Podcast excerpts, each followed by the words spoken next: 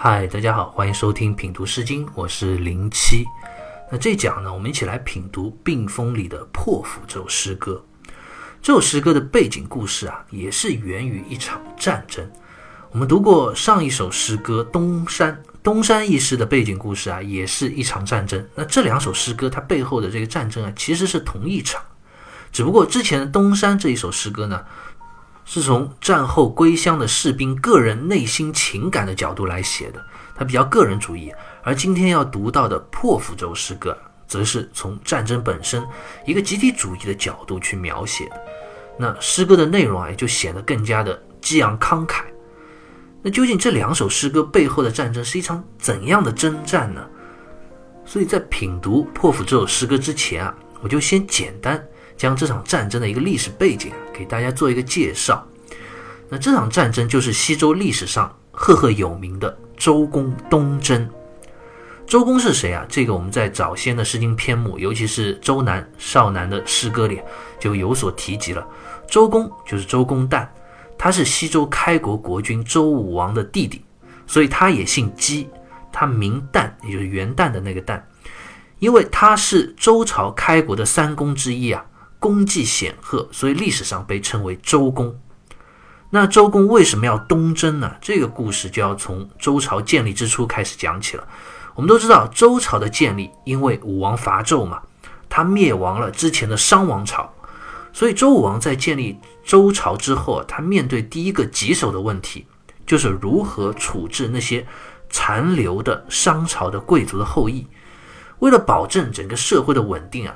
周武王选择的处置方法还是比较宽厚的，他把商纣王的儿子武庚分封在了殷商故地啊，也就是河南安阳，那让商朝能够保留自己的血脉，不赶尽杀绝。那当然，周武王心里啊也还是不放心啊，他就派了自己的三个弟弟管叔、蔡叔和霍叔啊去协助商纣王的儿子武庚去管理这片地区。其目的啊，就是监视和控制商朝的这些残余的势力啊，去维持周王朝的江山稳定。所以他的这三个弟弟啊，被称之为三监，就监督的那个监。那这样的安排本来可以说是天衣无缝啊，非常保险。但是谁也没想到的是，周武王他克殷，他建立了周朝之后啊，仅仅两年就去世了。那他的儿子啊，周成王继位了。但是周成王非常年幼。那继位的时候啊，实际上没有能力去管理朝政。那这个时候，作为周朝三公之一的周公旦，他就站了出来，辅助年幼的周成王去管理朝政。那周公旦的这个摄政的举动啊，他造成了很大的非议，尤其是周武王的那几个弟弟，三监之一的这个管叔啊，他是周武王的三弟，而周公旦呢是四弟，从年龄和辈分上来说啊。周公旦要比管叔要小，所以他觉得，就算是周成王年幼，需要有人来辅佐他执政，那也轮不到你周公旦啊，也应该是我管叔，对不对？凭什么是你呢？那说到底啊，这其实是一场权力之争。管叔啊，就怂恿另外两位三监蔡叔和霍叔啊，就一起就散布谣言了，就说周公旦他。说是要协助年幼的周成王掌管理朝政，其实他是想要篡夺皇位。那不仅如此啊，他们居然还联合了商纣王的儿子武庚，动员起一批啊蠢蠢欲动的那些之前殷商残留的贵族势力啊，煽动许多东夷部落和小国家一起发兵造反了。这就是史称的三监之乱。据说当时啊，叛军所联合的东夷小国有将近二十个。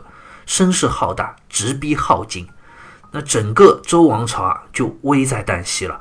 就在这样生死存亡的关键时刻，周公旦非常冷静，他首先极力的争取到了弟弟少公氏和太师姜子牙的支持，说明了自己的用意。我真的不是为了夺权篡位，我是帮助周成王的。所以呢，得到了少公氏和姜子牙的支持啊，他也就稳定了周氏的朝堂。然后呢，他就让弟弟少公氏啊在西面稳固周朝的统治，自己亲自率兵东征，去平定叛乱了。《史记·鲁周公世家》里啊就记载，周公乃奉成王命，兴师东伐，作大告，遂诛管叔杀五更，放蔡叔，宁怀疑东土，二年而必定。诸侯咸服中州。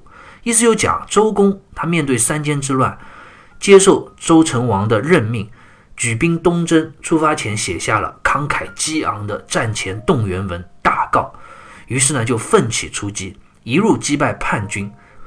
历时了两年多的时间啊，最终将管叔和武公诛杀，流放了蔡叔，平定了东夷各个参与叛乱的部落和小国，稳定了天下。从此以后啊，诸侯都归顺了周王朝。这就是西周开国历史上非常著名的周公东征的故事。那周公东征这个故事讲到这里，大家可能还有个小小的疑问，那就周公他代理年幼的周成王掌管朝政。他到底是为了帮助周王朝呢，还是有私心想要夺权篡位呢？啊，关于这一点啊，我们从后来周公的表现就能够看到，他真的是一心报国，绝无私心的。周公他摄政七年之后啊，周成王长大成人了，可以独立处理国政了，他就主动的还政于成王，退回到了臣子之位，对待周成王啊谨慎恭敬啊。就如履薄冰，丝毫没有仰仗自己曾经有这样大的权势而耀武扬威、飞扬跋扈，绝对没有。那这一点的确是令人佩服。所以历史上有许多人啊，在得到了权力之后啊，他就沉迷权欲了，他不能自拔。而周公啊，他可以做到如此的进退有责，也是展现了他极其崇高的人格和道德魅力。因此啊，后来周公也成为了中国历史上一个托孤老臣、忠心耿耿的老臣的一个形象典范。他也被儒家尊为圣人。那关于周公东征的这个具体时间啊，历史上主要记载都认为一共大概是历时三年左右。所以上一首诗歌《东山》的这个诗人啊，应该就是一位随周公一同东征归来的士兵。而我们今天要读到的这首《破釜》呢？也是一首描写周公东征、平定四方的胜利的凯歌。接着，我们就一起走进《破釜》这首诗歌。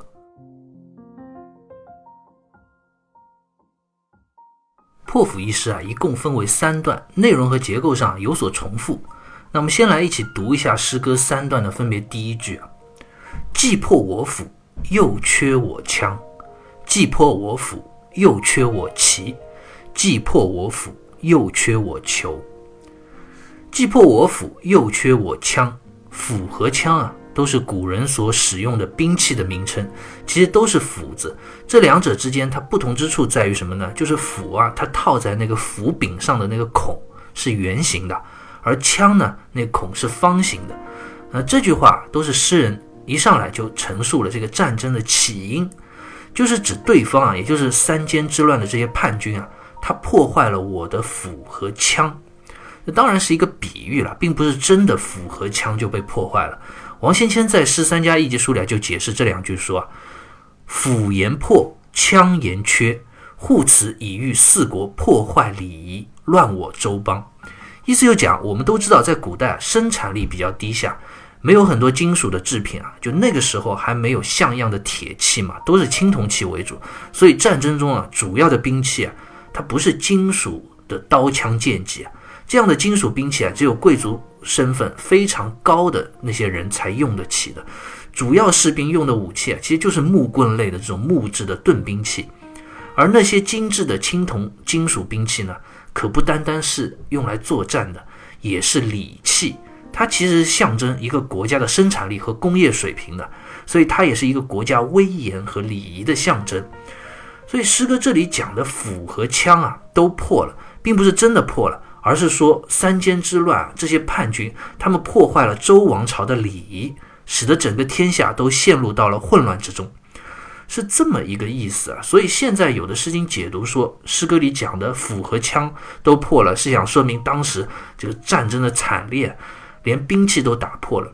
其实这是过分解读，那个时候根本就没多少人能真正用得上这些金属的战斧啊，更别说打破了。所以接下来诗歌第二、第三段这一句啊，也是类似的含义。第二段既破我斧，又缺我旗。旗呢，指的是一种类似于凿子形状的兵器。那第三段既破我斧，又缺我球。球字啊，在这里通球。就是一种三棱的矛啊。这三段的第一句，诗人都是通过这个比喻来说明周公东征的必要性和原因所在。因为有叛军，他践踏损害了周王朝的礼仪制度，损害了周王朝的法度和尊严，所以这一仗必须要打。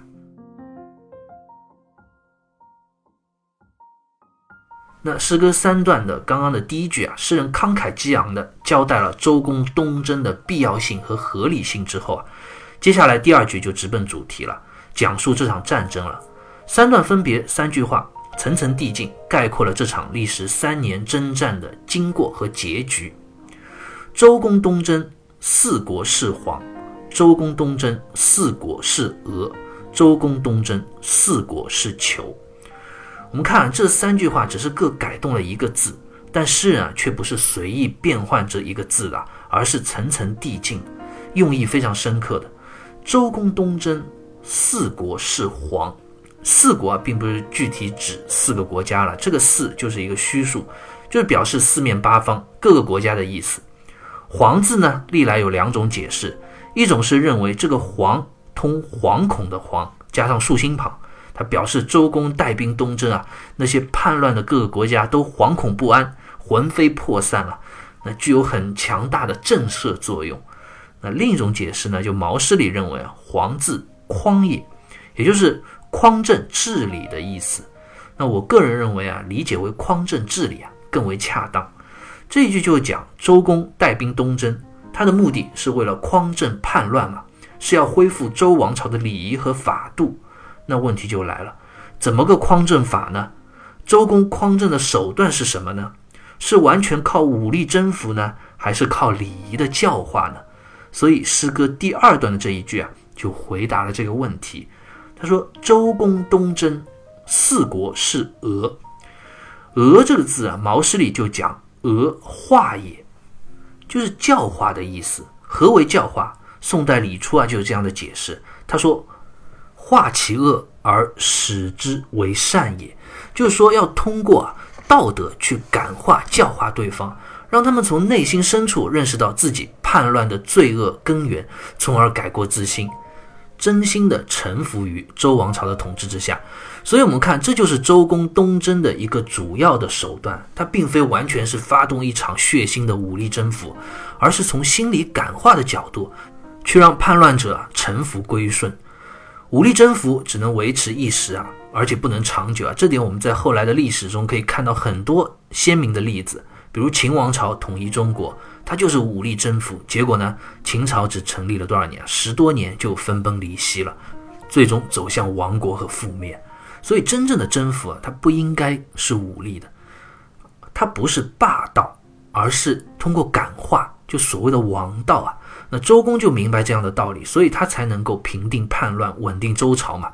正是因为周公东征，对待叛乱者的手段处理得当，所以也得到了好的结果。那诗歌第三段这一句啊，周公东征，四国是求。”“求字啊，马瑞辰在《毛诗传简通释》里就考证说啊，求通鸠，也就是上面一个秋天的秋，下面一个手字底，它表示一大堆散乱的东西啊。被用手握在一起、聚集起来的这个意思，这里当然就讲原本面临分崩离析的各个诸侯部落啊，在周公的统领下又有了凝聚力，又一起聚集臣服在周王朝的管理统治之下，俯首称臣。我们看诗人在诗歌分别的这三句中啊，其实并没有去细节的描写周公东征的内容，而是通过简单三个字的变换。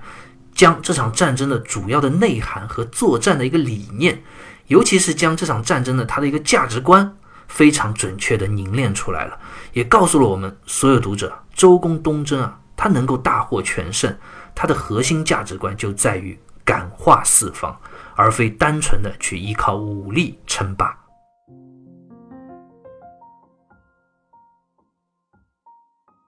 既然在周公的引导下，这样一场东征的征战，它的核心思想是教化和感化，而非残酷的武力镇压。所以，周公这样一位富有道德和人格魅力的领导者，也必然受到各国百姓的爱戴和尊崇。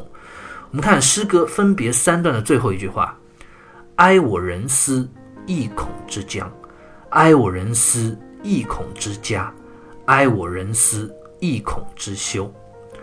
哀我人思的这个“哀”字啊，大家可千万别理解为哀伤的意思，在古文中它还有怜悯、怜爱的意思。那这里就讲诗人在感叹周公这样一位领袖，他真的是怜爱我们这些四方的百姓和人民啊。他没有执意发动一场血腥的征战，而是举起礼义的大旗，用内心的道德感化来征服我们，使得整个周朝免于一场血雨腥风。这不正是道德的力量吗？面对这样一位充满恩德的领袖，百姓又有什么理由不去歌颂他呢？一孔之疆。孔就是非常之意，疆呢就是大的意思。古代啊，以大为美，大就相当于美好，所以这句话就是诗人在由衷的祝福和歌颂啊，真希望周公和整个周王朝能够永远的美好。那接下来两段的最后一句，一孔之家，一孔之修，家和修也都是美好的意思，它表达了诗人无尽而绵长的赞颂与祝福之情。